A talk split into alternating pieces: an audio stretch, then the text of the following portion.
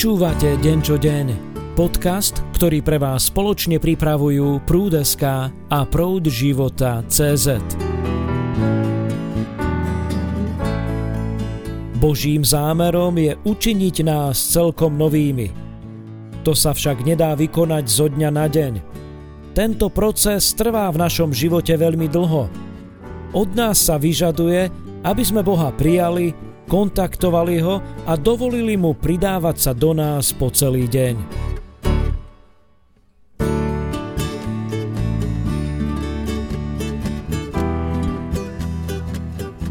Naše deti môžeme vychovávať aj bez Boha, iba na základe toho, čo sa nám páči alebo nepáči. Keď počujeme takéto slová, a zda sa nazdávame, že Boh od nás ani nechce, aby sme vychovávali deti – to je však nesprávne. Nehovoríme, že od nás Boh nepožaduje, aby sme vychovávali naše deti. Musíme však pochopiť, že Boh chce, aby sme vychovávali deti spolu s ním. Pre nás všetkých je to náročná lekcia. Len málo dnešných kresťanských učení poukazuje na to, že kresťanský život nie je záležitosť toho, čo robíme alebo nerobíme. Dnešný problém spočíva v tom, že ľudia robia všetko bez Boha. Bohu záleží na tom, aby sa jeho vyvolení ľudia naučili s ním spolupracovať tým, že mu každý deň dovolia pridať sa do ich bytosti. Boh sa denne do nás pridáva s cieľom premeniť nás metabolicky. Nový Boží prvok prichádza nahradiť náš starý prvok. Týmto novým prvkom je samotný Boh a starým prvkom sme my. Musíme byť nahradení Bohom ako novým prvkom. Nahradenie božským prvkom neznamená, že budeme ukončení. Je správne povedať, že náš starý človek má byť nahradený, ale nemôžeme povedať, že náš starý človek už nebude. V liste Galatianom 2.20 sa píše – a nežijem už ja, ale žije vo mne Kristus. A nakoľko teraz žijem v tele, žijem vo viere v Syna Božieho, ktorý si ma zamiloval a seba samého vydal za mňa. Po prečítaní prvej časti verša si môžeme myslieť, že Kristus v nás žije a my sme ukončení. Pavol hovorí, že on už viac nežije, pokračuje a hovorí, akým životom teraz žije – som ukrižovaný a nežijem už ja, ale Kristus. Avšak ja stále žijem. Staré ja je teda nahradené božskou osobou, aby bolo stvorené nové ja. Náš Boh denne čaká na príležitosť pridať seba do každého človeka. Ak dáme Bohu príležitosť a otvoríme sa mu, pridá sa do našej bytosti ako nový prvok. Cieľom nebude iba naša náprava, ale aj nahradenie a obnovenie. Toto obnovenie je postupným procesom. Trvá veľmi dlho. Ide o dlhý proces, ktorý sa začína znovu zrodením a končí oslávením.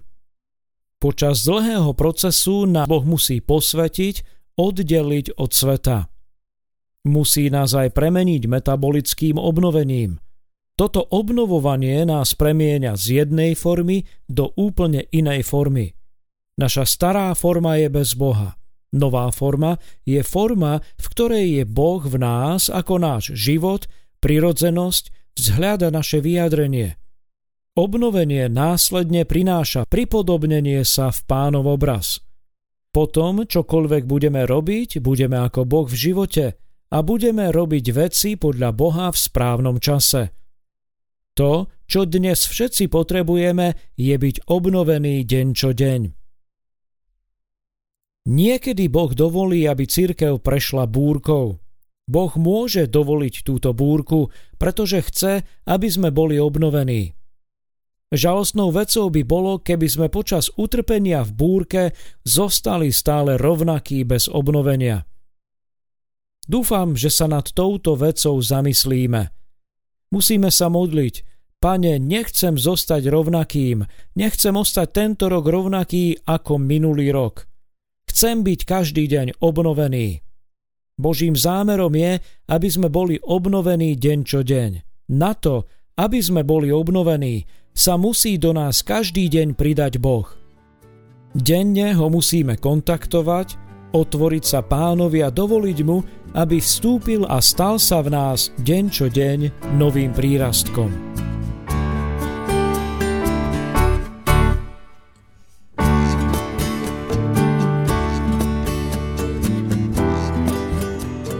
Božský život má kapacitu obnovovať vo vzkriesení. Nemali by sme si myslieť, že Boh je nečinný. Keď sa do nás pridáva, nezostáva v našom vnútri len tak nečinne, bez akejkoľvek činnosti. List Filipanom 2.13 hovorí, veď Boh pôsobí vo vás, že chcete aj konáte, čo sa jemu páči. Boh v našom vnútri nie je nečinný a tichý, Boh v nás pôsobí. Grécké slovo pre pôsobiť v liste Filipanom 2.13 sa rovná výrazu dodať energiu. Boh v nás pôsobí, dodáva nám energiu. Boží prvok je veľmi aktívny. Dodáva nám energiu, pôsobí v nás a je organický. Všetko, čo je organické, má v sebe aktivizujúcu kapacitu, schopnosť. Boskom živote, z ktorého sa dnes tešíme, je obnovujúca kapacita. Táto kapacita nie je len mierou výkonnosti božského života. Keď používame slovo kapacita, myslíme tým samotnú schopnosť božského života vo svojej podstate. V Božej božskej prirodzenosti sa nachádza kapacita alebo schopnosť dodávať nám energiu celý deň. Len čo sa božský život s boskou prirodzenosťou do nás dostanú, vnútorne nám dávajú energiu. Všetci máme božský prvok, dodávajúci nám energiu a v tomto božskom prvku je obnovujúca schopnosť. Ako ilustráciu spomeniem mydlo, pretože má kapacitu, schopnosť zmyť špinu. V prirodzenosti mydla je schopnosť zmyť špinu – Podobne aj v božskom živote, ktorý sme prijali a tešíme sa z neho, je podľa jeho prirodzenosti kapacita obnoviť. Vďaka pánovi za obnovujúcu kapacitu božského života. Každý deň sa musíme tešiť z obnovujúcej kapacity božského života vo vzkriesení. Z toho dôvodu sa musíme naučiť zomierať sebe. Ako zomierame sebe? Každé ráno by sme mali kontaktovať pána. Najprv musíme vyznať naše hriechy, potom potrebujeme odmietnúť nás samých. Keď odmietame samých seba, prechádzame Kristovou smrťou. Kristová smrť nás usmrcuje. V druhom liste Korintianom v kapitole 4. Pavol hovorí o Ježišovom zomieraní. Verš 10. Znamená to, že Ježiš nás v pozitívnom zmysle stále usmrcuje. V mnohých súčasných liek sa nachádza uzdravujúci aj usmrcujúci prvok, ktorý v nás ničí zlé mikróby a baktérie. Aj v Ježišovi je takýto usmrcujúci prvok. On je náš liek, aby nás uzdravil, oživil, ale aj usmrtil v nás všetky negatívne veci – v tejto dávke máme usmrcujúcu moc. Ráno čo ráno musíme prichádzať k pánu, prijať ho ako naše antibiotikum. Ježíš je naša denná dávka antibiotík. Keď príjmeme pána ako liek, tešíme sa z usmrtenia Ježiša či z Ježišovho zomierania. Toto usmrtenie patrí tiež do procesu obnovenia. Usmrtenie nám navyše prináša vzkriesenie. V Ježišovi nie je obsiahnuté iba usmrtenie, ale aj vzkriesenie. V Kristovom vzkriesení má Boží život obnovujúcu kapacitu.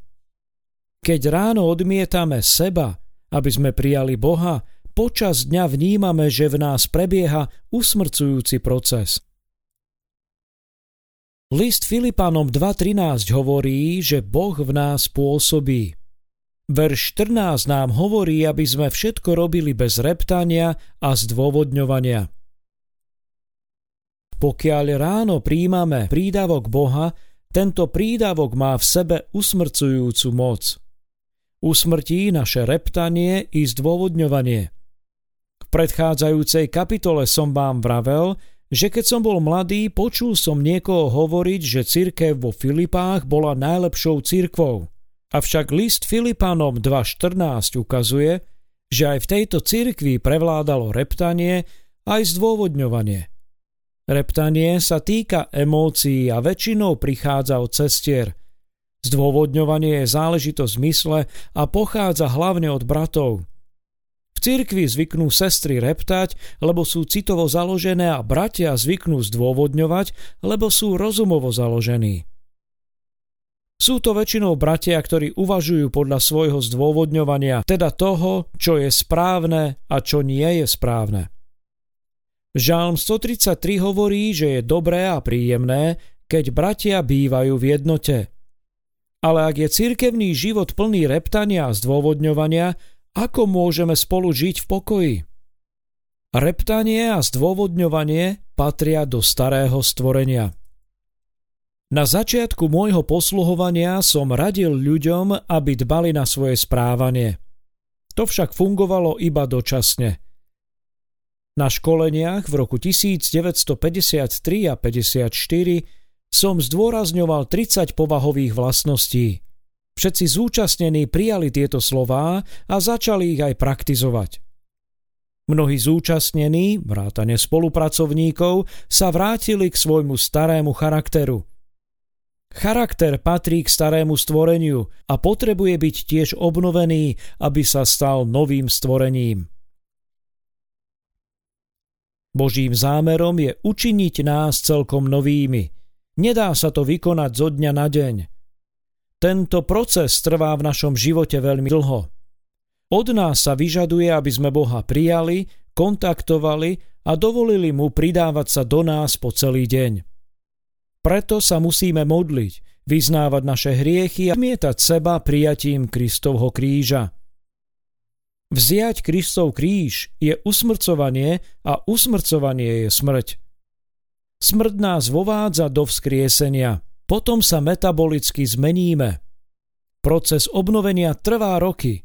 Brat Níras povedal, že tento proces obnovenia si vyžaduje 20 rokov. Proces obnovenia má byť neustály. V každom okamihu musíme príjmať Boha, aby sa mohol do nás pridávať – Tiež musíme odmietnúť samých seba, aby sme prijali Kristovú smrť a tak sme mohli s pánom vnútorne spolupracovať. Vtedy sa nebudeme tešiť iba z obnovujúcej schopnosti, ale tiež z výsledku obnovenia.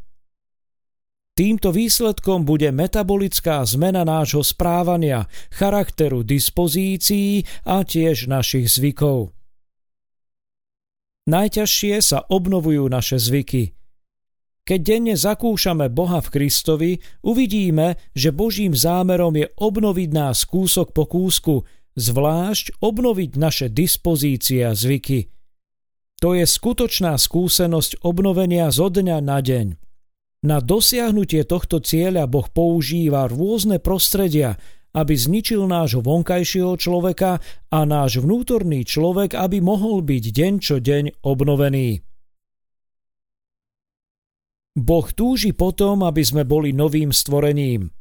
Keď všetky pánové deti prejdú procesom obnovy, aby sa stali novým Jeruzalemom, budú v stave úplného obnovenia. Sveté mesto sa nazýva Nový Jeruzalem, pretože neobsahuje žiadny starý prvok Božieho starého stvorenia. Počas toho, ako znášame utrpenia, musí v nás deň čo deň prebiehať neustále obnovenie. Jedine takto Boh môže naplniť túžbu svojho srdca.